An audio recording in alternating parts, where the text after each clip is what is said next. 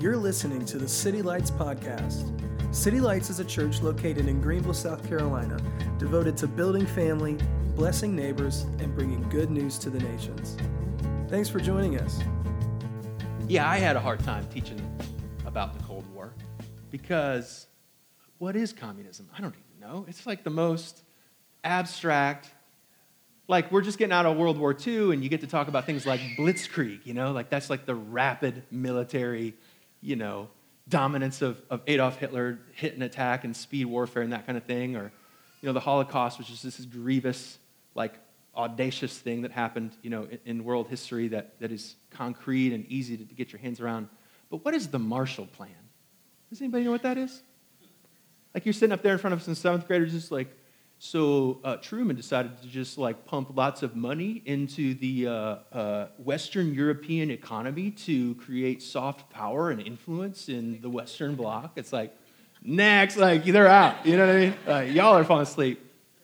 The domino theory, do you guys know what that is? It's good imagery there. If one country falls to communism, then the next one might fall to communism and so forth. I mean, they might get it in terms of understanding. They don't care, though, Julie. They could not care less about the domino theory as excited as, as you would be about it, you know. Uh, containment policy, uh, protecting the spread of communism. Yeah, we're already out, right? And so, uh, as any good, you know, social studies teacher does, you got to look for pictures. You got to look for stories. You have to drag it out of the abstract and get it into the concrete. And so, the way that you talk about a war of influence is you talk about its impact. So, the picture you want on the screen is the Berlin Wall. That's what you want. 96 miles across Germany, splitting east and west. Like, imagine if, uh, you know, tomorrow, president got out there and just built a big wall on Woodruff Road. Who, who lives in Simpsonville? Who's south of Woodruff Road, right? They're on the other side. You don't get to talk to them anymore. Families, neighborhoods, nations, cut in half, 96 miles, 13 feet high. You can't talk to them, right? And so, uh, and so in the beginning, when the theoretical Iron Curtain dropped, all the best and the brightest people that were in the communist nations, even though they had free medical care and free education, ran to the other side because they preferred the better jobs. Ran to the other side. 20% of the best and the brightest and the youngest moved to the other side. We got to stop it. We got to stop this. We got to build the wall. They built the wall, 96 miles long. And uh, over the next, uh, whatever it is, 30 years of its existence from 1960 to 1980, or 90, uh, if I got that right, 60, 70, 80, 90, whatever, 30 years, 100,000 people attempt to escape, migrate, jumping over the thing, going in cars. One guy had a hot air balloon. The coolest dude ever that tried to break out of Eastern Europe had a tank. Isn't that awesome? Man, I hope if I tried to get out of Eastern Europe, I would have a tank and try to bulldoze through it. 200 people were killed through the process. They had to build a 100 foot sand trap called the death, uh, the death strip, where you would have these uh, people that were on guard up top and sniping you off, and these dogs. Right? So it's, it's hard to measure and describe what influence is, but it's, it's not hard to explain impact. And, and so the lesson of all this, like it's a very valuable lesson that's still relevant in 2022, not just 1960, is that the Cold War teaches us really important truth that the that kingdoms don't actually exist in walls. Like you can you could build a, a wall 50 feet high, but that's not going to change that young doctor or lawyer's desire to go into freedom and towards getting their family a job. Like you can build a wall, but you can't build a kingdom with a wall. The queen passed away. Any queen fans? Ruled for 70 years, like as long as my mom, dear Marcia, who is here and now maybe somewhere else, uh, is alive. She was reigning over England. She's just a figurehead. I mean, what kind of executive power did the king or the queen have over these last 70 years, anyways? And, and then, of course, probably the greatest lesson of history towards our country was that um, in 1972, when the fall of Saigon and North Vietnam fell to communism, for all of the bombs and strength and power and ammunition that we had, we couldn't change the hearts and minds of those Vietnamese people because ultimately what we discovered is that those people were not fighting for communism, they were fighting for nationalism. They just used communism as the vehicle to keep being Asian, right? And so we became like, right? Like we became the Britain to our America. Like we won the war against Britain the same way as Vietnam won the war or defended the war against us. All of that to say, what Jesus has always been saying is that kingdoms don't live in walls or crowns or bombs, they live in hearts and minds. Kingdoms live in hearts and minds. This is the way Jesus says it in Luke 17, once on being asked by a Pharisee when, when the kingdom of God would come. Would it come in the 2020 election or the 2024 or maybe the 2028? Jesus says, nah, you're looking at the wrong place. That's not where kingdoms live. The coming of the kingdom of God, it's not something that can be observed. It's not that concrete. Nor will people say, you know, here it is or there it is when it shows up. You know where the kingdom of God lives? It lives in your midst. Lives in the stowaway places of your heart and in your mind. It lives in places like your calendar and your wallet.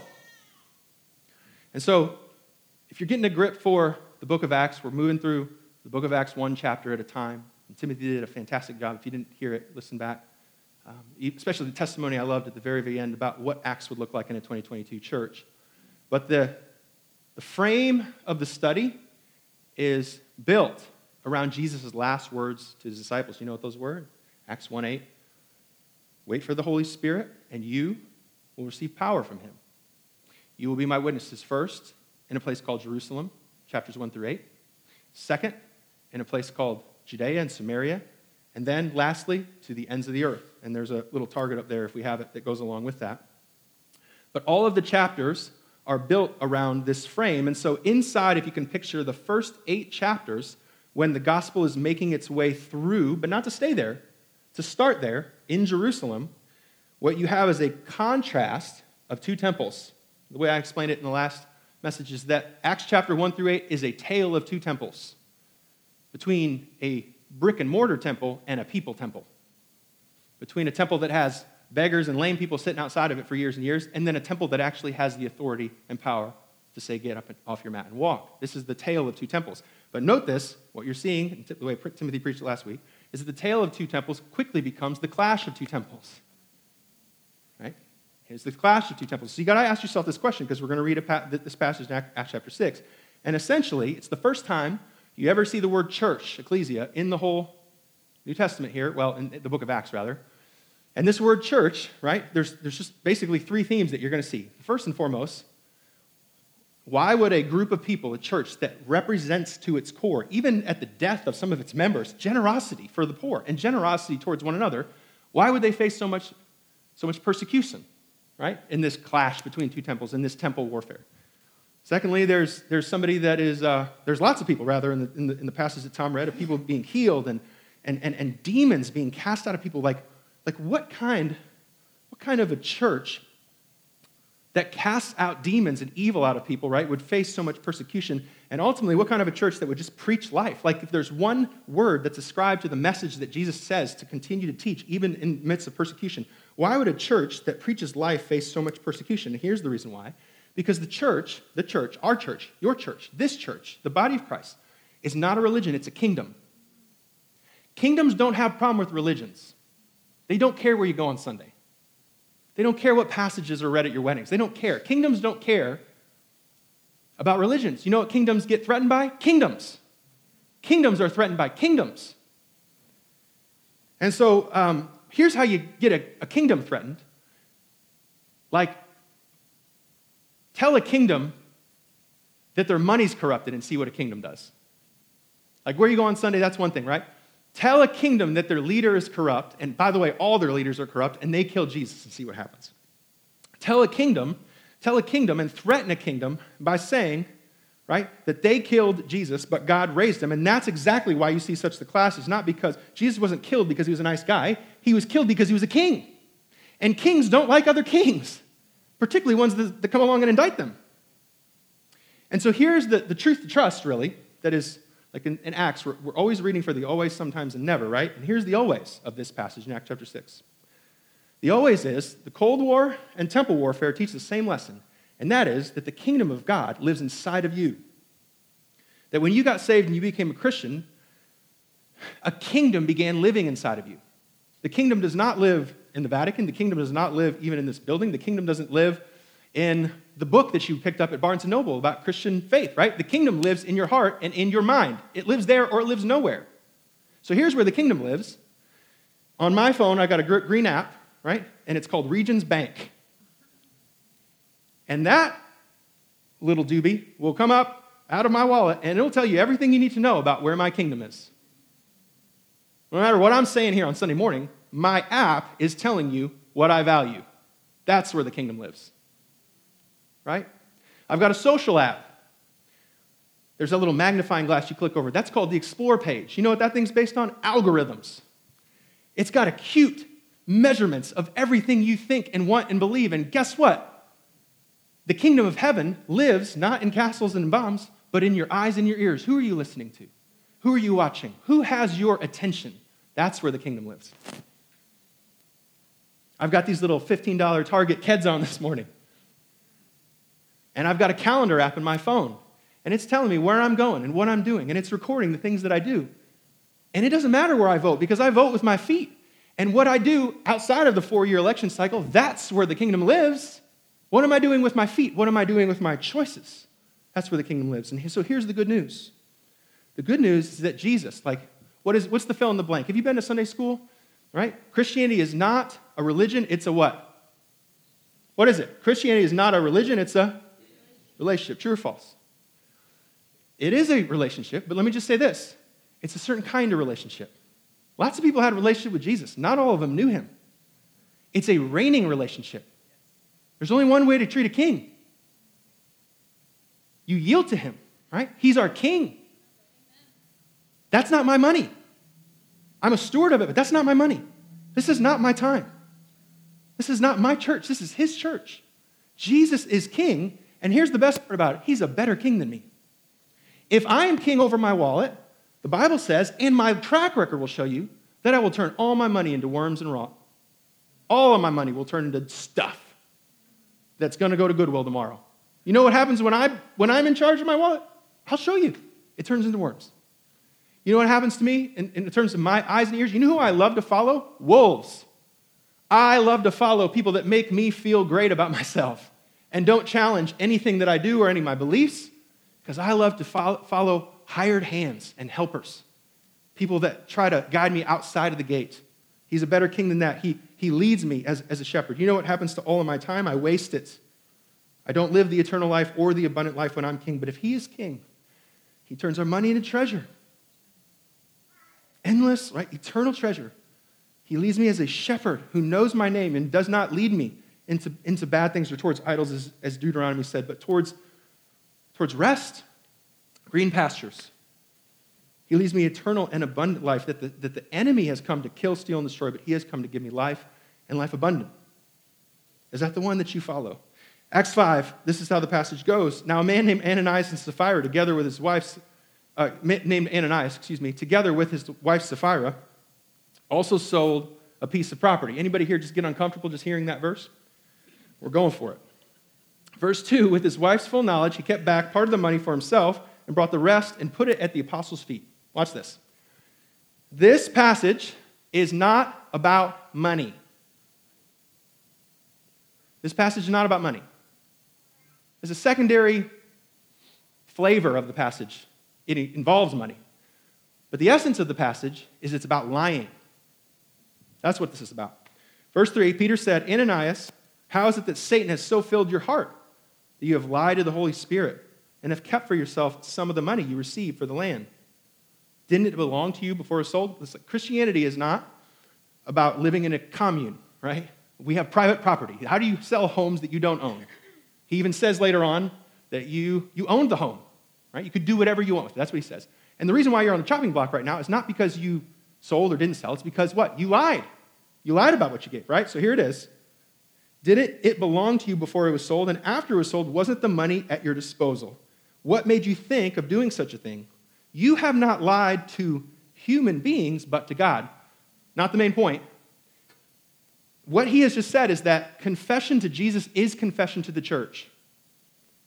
Like, in other words, the statement, hey, I've confessed all my things to Jesus, he would say, what about your accountability group? Have you told anybody else? Like, in other words, if, if, if, it's not a confession to the church, it's not a confession to God. That's, that's a standard. He just, that's a pretty crazy standard. Not the main point, but worth its admittance fee, right? You have not lied to humans by lying to Paul. You actually, or Peter, you lied to God, which is a strong statement. Verse 5 When Ananias heard this, he fell down and he died, and great fear seized all who heard what happened. Then some of the young men, you know, the youth group, they didn't even go to the deacons. They got the youth group to carry out dead Ananias on their way to Carowinds, wrapped up their body, and carried it out and buried him. Because he wants, because he wants the young generation at a young age to know the fear of the Lord. Here's a common misunderstanding is that love, the love of the Lord alone, will lead me to holiness. This is what it says. What is the word that is used in verse 5 that is leading? This is all about a temple. Remember, this is about the tale of two temples. This is the distinction of the, of, of, of the non example of a temple is unholiness, right? A divided heart. Verse 5 Ananias heard this, he fell down and died, and with great love, with great fear. 1 John 4 says that perfect love casts out fear. So this doesn't mean be afraid of God, but it does mean respect him. It does mean take him at his word. We have to have a category. If you went back to your sixth grade self and only, the only followed the commands of God that made sense to you, where would you be at in life?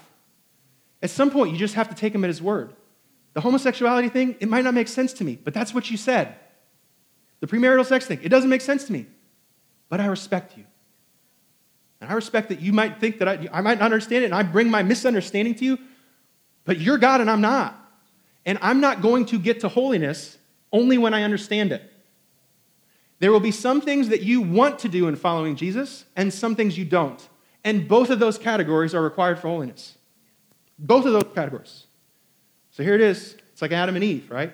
It's like the two priests that dropped dead in the very beginning. Like there's always this exceptional and not extreme, but certainly expedited death that hits the consequence of this believer. Not the condemnation, but the consequence of what happens over years, probably. But verse 7 about three hours later, his wife came in, not knowing what had happened. Peter asked her, Tell me, is this the price that you and Ananias got for the, got for the land? Not about the money, is about the honesty. Yeah, that's exactly how much I sold it for. You got it all. That's the price. Verse 9 Peter says to her, How could you conspire to test the Spirit of the Lord? Listen, the feet of the men who buried your husband are at the door, and they're going to carry you out as well. Verse 10 At that moment, she fell down at his feet and died. Then the young men came in youth group again. Uh, this time on the way to a trunk or treat. Uh, finding her dead, carried her out and buried her beside her husband. Great fear seized the whole church and all who heard about these events. So, what's this little picture? You know, like the, the, the, the book of Acts is like a photo album that usually features the highlights. Like most of the time, I want to encourage you, like the book of Acts is a lot like Chronicles. Like it's the high points of the church, leaving out the low lights. But this is a pretty low light. And they put it right out in front. And what are they doing about this? If it's not about money, except a little bit, mainly if it's about honesty instead of generosity, what would this message be saying to us other than this? That the main barrier between the church and holiness is actually not sin, but it's lying. What does Jesus say? It's not sickness that's the problem. It's lying to yourself about the sickness that's the problem. Jesus can heal any sickness that you have except for the sickness that denies you're sick. So he wants you to know at the very beginning there is no sin that's going to come between you and holiness, but dishonesty will, right? Not being honest about where you are. And so here's the really dangerous thing about church because church is beautiful, but like a lot of other beautiful things, beauty is dangerous. And you know what's dangerous about the church? Is the church has lingo. And you've got a buddy who has a few words like God loves you just as you are. It's not okay to stay that way. There's a couple lingo things, and if I'm not careful, I'm just going to go ahead and say a few things that Darrell is saying in his uh, spo- uh, spoken poetry, right? And seem like Darrell without being like Darrell. To look like Darrell. Can I show you something really interesting? What people usually don't see is that the passage before in Acts 4 actually shows us the reason for Ananias' dishonesty. Acts 4:36 says, Joseph, a Levite from Cyprus, whom the apostles call Barnabas. I like to call him Barney. You think that's friendly? It means son of encouragement. You guys just love encouragers? Just like people that aren't just puffing you up, but really just stir you up and you leave with courage. Really leave with actual courage. Not flattery, but encouragement. Isn't that cool? Look what happens. Verse 37 He sold a field he owned, and he brought not some, but all of the money to the apostles' feet and put it at the apostles' feet. I wonder what Ananias was thinking about Barnabas when he saw that. Man, that must be so cool. That respect, that honor, that dignity. I want that. Maybe I can do the things what Barnabas did, holding back a little bit of myself to get what Barnabas got. In other words, I could do something that seems holy without really being holy. Because this, it seems, what the Bible wants to do to us, the very opening pages of what it calls the church, is show us that probably the greatest problem that we're going to have in church is not sin, but lying about sin. It is the desire to seem holy without actually being holy. To come into the prayer meeting and copying and mimicking, which there's nothing wrong with discipleship and doing that, but understand that underneath the bottom of every iceberg of any person that walks in anointing and healing and power and wisdom, it's not just from showing up at a club. You know that, right? Changing your language. It's not because you know somebody you can connect with them and say, I'm associate. That doesn't how it works. Right? This is, this is what this is what money is doing in this passage, because money on your banking app is telling you everything you know, need to know about honesty. Money is the first thing that's going to tell you about the distance between your mouth and your heart. I thought about this on the way here. Like, what if Timothy was sick one day and I had to come up and lead worship, right? But I could only lead worship songs that my bank account would sing. What a beautiful name it is. What a beautiful name it is. The name of family, my king. What a beautiful name it is. And nothing can stand against the name of comfort and idolatry the name of image, the name of security, the, na- the name of self actualizations and significance, the name, the name. What would I have to sing if all that I had to sing was my bank account? Like, I make fun of myself. It's like, if you go on my bank account, and this is the honesty, it's like a lot of Starbucks. I mean, that's the truth of the matter. Like, I'm a work in progress. This is more dangerous than you think, though. Like, it's not because I love Starbucks. I heard somebody say, if you live a life that doesn't have a Sabbath to it, it probably means you're doing something you're not called to do. And more than that, you're probably robbing somebody of the opportunity to do what they're supposed to be doing by making up for the discomfort of that. So, you know what you do when you're exhausted? You keep eating ice cream. The story is not about the ice cream, it's about the belief that you run the world. And that bank account it talks. You know the old saying, money talks. You know what it often talks about? Value. You know what's funny? Money's a lot like driving. How many of you guys think you're a good driver? Raise your hand if you think you're a good driver. I, I feel like more people, I thought more people was going to say that in my mind's eye. Raise your hand if you think your spouse is a good driver. All right. How about this? Raise your hand if you think that people out there on the road are good drivers. It would go down, right? It's funny, it's funny when you get married, you figure out, you figure out you're not as good at spending money as, as you thought right? Because it's like you're going to get on that guy because he's buying Xbox games and he shouldn't be buying Xbox games. I mean, seriously, right? But I bet you would spend it on some hair, though. Right? It's really interesting when you get married, it's like you're upset because your spouse would spend money on cars.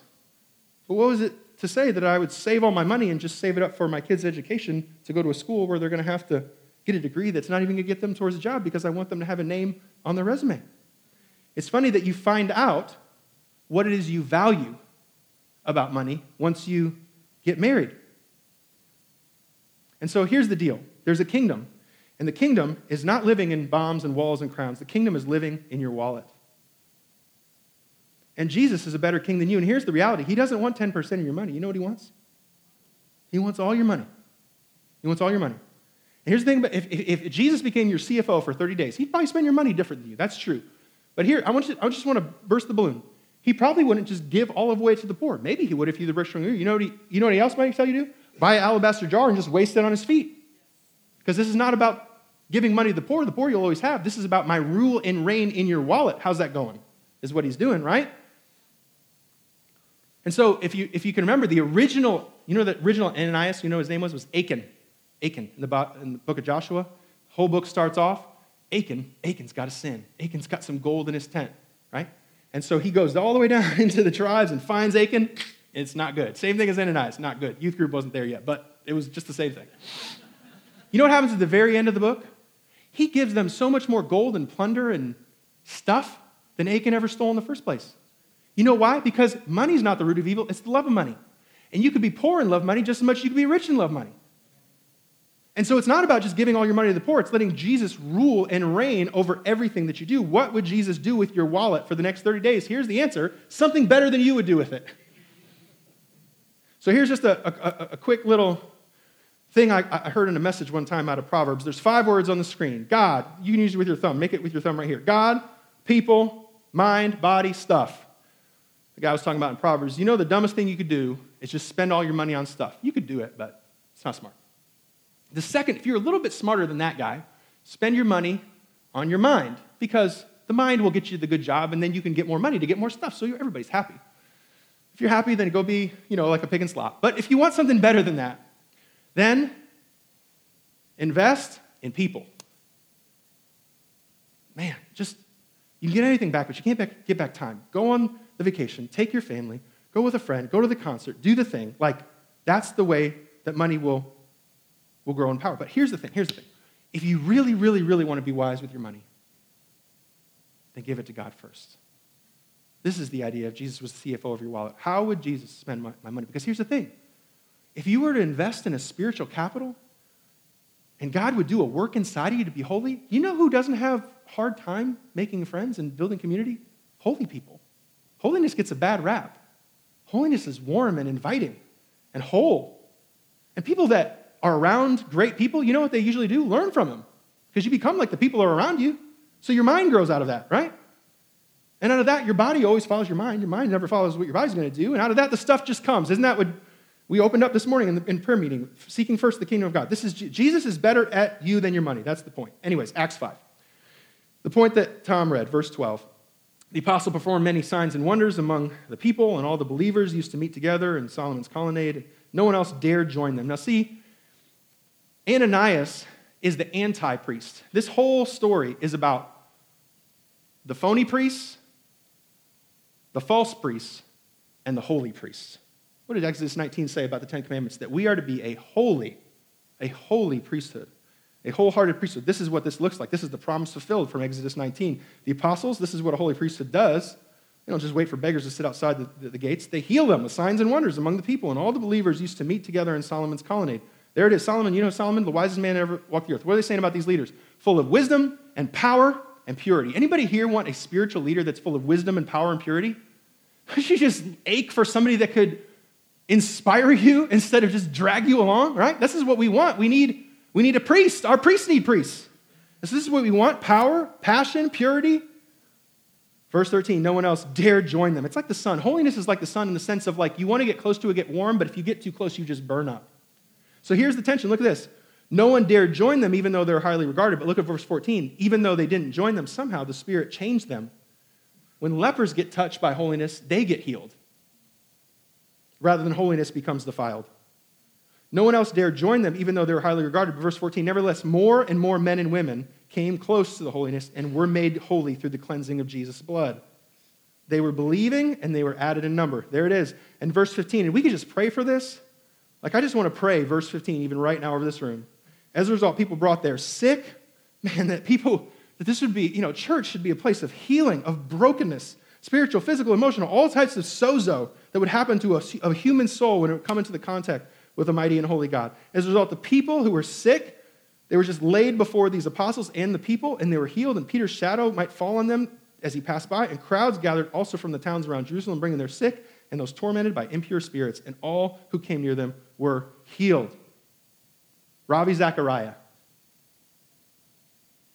Carl Lentz, Mark Driscoll, Bill Hybels, Matt Chandler. What do you do when the holy priesthood doesn't have holy leaders? Right? This is what we long for. A couple of notes on what seems like almost like a 50 50 draw. Like, is becoming a pastor just a coin flip? Some of them will finish and 50% won't? Like, what does this even have to do? There's just a couple comments. First and foremost, in my understanding and my experience, and you could maybe test me on this, but for every one of these bigger pastors that are more prominent and probably getting more attacked than anyone else on the earth, there's thousands of little faithful micro pastors somewhere else, women, men and women, giving their lives away on the mission field. Right? We don't get the whole story. Two, you don't really fall if you don't stand for something. Like, the reason why it's easy to be a hypocrite when you're a big name leader is because you actually aim for something. How many of you guys ever aimed for something and fell short of it? Last but not least, and I mean this, I feel like in the current climate and culture, there's a sigh of sorrow, but there's also a sigh of relief.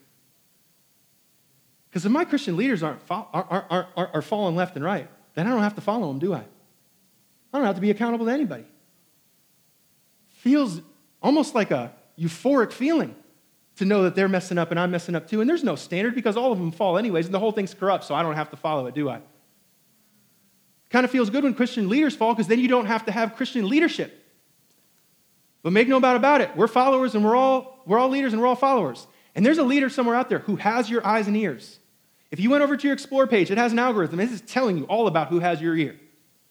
The quote that you're looking at and, and the perfect house. Some of these people we're following, they're not even Christian. You know who can't carry the spirit of Jesus? People that don't follow Jesus. And here's the truth not only people that surround you, your top five people that you look up to, you are becoming who you're beholding. And one of the most important choices that you're making is who you're following. You will follow imperfect and impure people for sure, but you need Christian leadership. You need Christ and examples of Christ in your life. And the following of one example does not give an excuse to follow some example that has nothing about Jesus. Well, they're more justice oriented and they're more beautiful and they have more poetry than all the people in the church, so I'm following them. You know, they don't have the Spirit of Jesus. You know what's the most beautiful thing in the world? Jesus. And all those people, right? The, the seed is taken. Every one of them, he says, are hired hands and wolves. And if Jesus is our king, we follow shepherds. But if not, we're following wolves. And they will eat us up and tear us apart and make us feel good and ruin our lives. So the following of Christian leaders does not mean the, the excursion from submitting to Christian leadership. Does Jesus, does Jesus reign in your eyes and your ears? Lastly, Acts chapter 5, verse 17, the high priest and all the associates who were members of the party of the Sadducees were filled with jealousy. Those are the two words. Like, the kingdoms don't have a problem with religions. They're not competing. They have a problem with kingdoms. They're jealous of Jesus. They're jealous of the spirit of Jesus inside of you, and they're afraid of him is what it says. Verse 18 they arrested the apostles and put them in public jail. And during the night, an angel of the Lord opened the doors of the jail and brought them out. Go stand in the temple courts. Go be the real temples in the middle of all the fake temples. And tell them about this new life. Verse 21 so they have this choice to obey Jesus or to obey man. Verse 21 what do they do? At daybreak, they entered the temple courts as they had been told and began to teach the people. I don't know if we have this slide up there since it went late. Here's how you fight temple warfare not trenches, not duck and cover videos, right, from the 50s. Here's how you fight temple warfare teach the gospel, put his name on your lips. Jesus was a goer. He came to people, so we go to people. Here's how you preach the gospel. Here's how you win temple warfare. Be in places you wouldn't be unless those people were there. Go after them. Make it obvious that it's not because of their loveliness that you love them. That's how you go and win the real war. How do you fight temple warfare? Number two, live different. Like, have anxiety and work through process. And don't be a perfect family, right? But at the same time, when it comes time to stand, be different. Be different with your phone. Be different the way you talk about your boss. Be different with the way you organize your feet, your life, your calendar, your apps. Like, this is where holiness is. This is what the, what does Hebrews say? The world will not know God without holiness. And that's not the holiness of your megachurch pastor, that's the holiness of you and me. We are to be different, we are to sound different. And lastly, to say the name of Jesus. There is no other name that can save. It's just been that song, like, Jesus be the center of my life, be the center of my church. That's the only name, that's the only name that can bring salvation. It's the only name that can bring healing. And pray. Pray like he listens. You know what prayer is an invitation to? It's partnership. That means that He doesn't do it all, right? But I don't do it all. We do it together. We partner. I'm joining God wherever He is. I'm not bringing Him. It's like I've discovered this place, like Christopher Columbus, as if I discovered this person in this cubicle and, you know, in this office. No, Jesus was already there softening the soil. It's not just that the Spirit is here, it's His sovereignty is here, and He is ruling and reigning. He's ascended on high, which means it's all in His hands. It's all being turned for his good and for his glory and your good. And lastly, you need to call. Are you now ready to trust in Jesus? Give them an opportunity to reject us. Here's the thing witnessing is not about receiving a rejection, it's about witnessing. Even a rejected witness is still witnessing. And that's what we're called to do. You will not lead people to receive Christ if you are not preaching in a way that people will reject Christ. And I'm saying that to myself, man. Like, I want this and I need this. Like, I want to talk about Jesus. So, this is the conclusion as we close for communion. But when the high priest and the associates arrived, they called together the Sanhedrin, the full assembly of the elders of Israel, and sent to jail for the apostles. But on arriving, look at this Easter remix that happens, right? But on arriving at the jail, the officers did not find them there. They went back and reported, We found the jail securely locked. It was like a tomb. But the guards were standing at the door, and when we opened them, we found no one inside. That's the worst they could throw at you. Jesus offers life. All they can offer is prison. Verse 24 On hearing this report, the captain of the guard and the chief priests were at a loss, wondering what, the, what this might lead to. Someone came and said, Look, the men you put in jail are standing in the temple courts teaching the people. And at that, the captain went with his officers and brought the apostles, and they did, they did not use force because they feared, there it is, that the people would stone them. So the apostles in verse 27 brought in and made to appear before the Sanhedrin to be questioned by the high priest. We gave you strict orders not to do what? To do exactly, to do exactly what Jesus told you to do. The kingdom of heaven, the kingdom of darkness, they cannot coexist. If Jesus loves you, they will hate you. Just get over it. They're not all going to like you. If Jesus loves you, they will hate you. And it's not because you're wrong, it's because they hate Jesus. And kingdoms don't care about religions, they care about kings that come and confront them and take out injustice at their feet. Yet you have filled Jerusalem, and there it is with your teaching. Who is ultimately the one that is causing this massive, uproarious, too holy for anybody to touch gospel message to saturate Jerusalem in the course of a couple of years? It's been Jesus. This is not just a book about the Spirit, this is a book about sovereignty. God said it and it happens. And if it happened, it's because God said it. It's not because they had a great evangelistic strategy or because they prayed enough. It's because God decided to do it. And if God decides to do it, how many know you can't change his mind? This is about him. So, verse 29 Peter and the other apostles replied, Well, we must obey God rather than human beings. And there it is the gospel. The God of our ancestors raised Jesus from the dead, whom you killed, hanging on the cross. God exalted him at the right hand, where he still sits today, by the way, as Prince and Savior, that he might bring Israel to repentance and forgive their sins. We are witnesses of these things, and so it is with the Holy Spirit, whom God has given to obey him. This is just a final uh, little story before we go, before we come for communion, excuse me. You know, Hollywood is cute until it's not. Like, Hollywood's like showing your creativity and teaching you how to tell stories, and that's beautiful, right?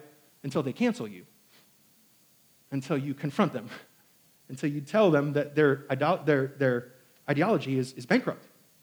Wall Street is cute until it crashes, until it tells you there's no more bread, so work harder, capitalist. You know, Washington is cute and wants your vote until the day after the election. And somehow they're nowhere to be seen. And all of it is they're cute until they're not because they love you until they fear you, until they know the one that's inside of you. And they hate you because, they, because he loves you. And here's the funniest thing this is one of the most, like, to me, girding things in my 38 years of faith of why I still think that Jesus is alive today. I hear so many comments today about why this comment is anti Semitic, this comment is anti Muslim. I hear all across. Have you ever heard a thing that's homophobic? You're not allowed to say that. Cancel.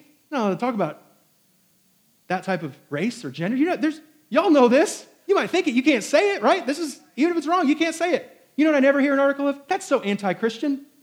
You never hear any articles about that. It's almost like, thou doth protest too much. You overplayed your hand a little bit. Why is this the only kingdom that doesn't have any defense? If Jesus, because Jesus already fights for it. So here's Bill Maher, okay? What flavor of the day, right? Mike Tyson is like the gambling He's like, well, if it's God, then, you know, we're like, maybe we don't mess with it because we don't want to stand against him. You know, this is what the high priest, the smart one said, right? The smartest one. Well, just maybe not touch it, right? Bill Maher's going off. Oh, you know, every pagan religion has a thing on the summer, winter solstice because it's the shortest day of the year and we all long for resurrection. So there's all these myths of these people that die and come back to life. You know, the Bible is so old fashioned, it doesn't talk about slavery. It never condemns slavery. And so it was used by the Romans, you know, to enforce its power and its will.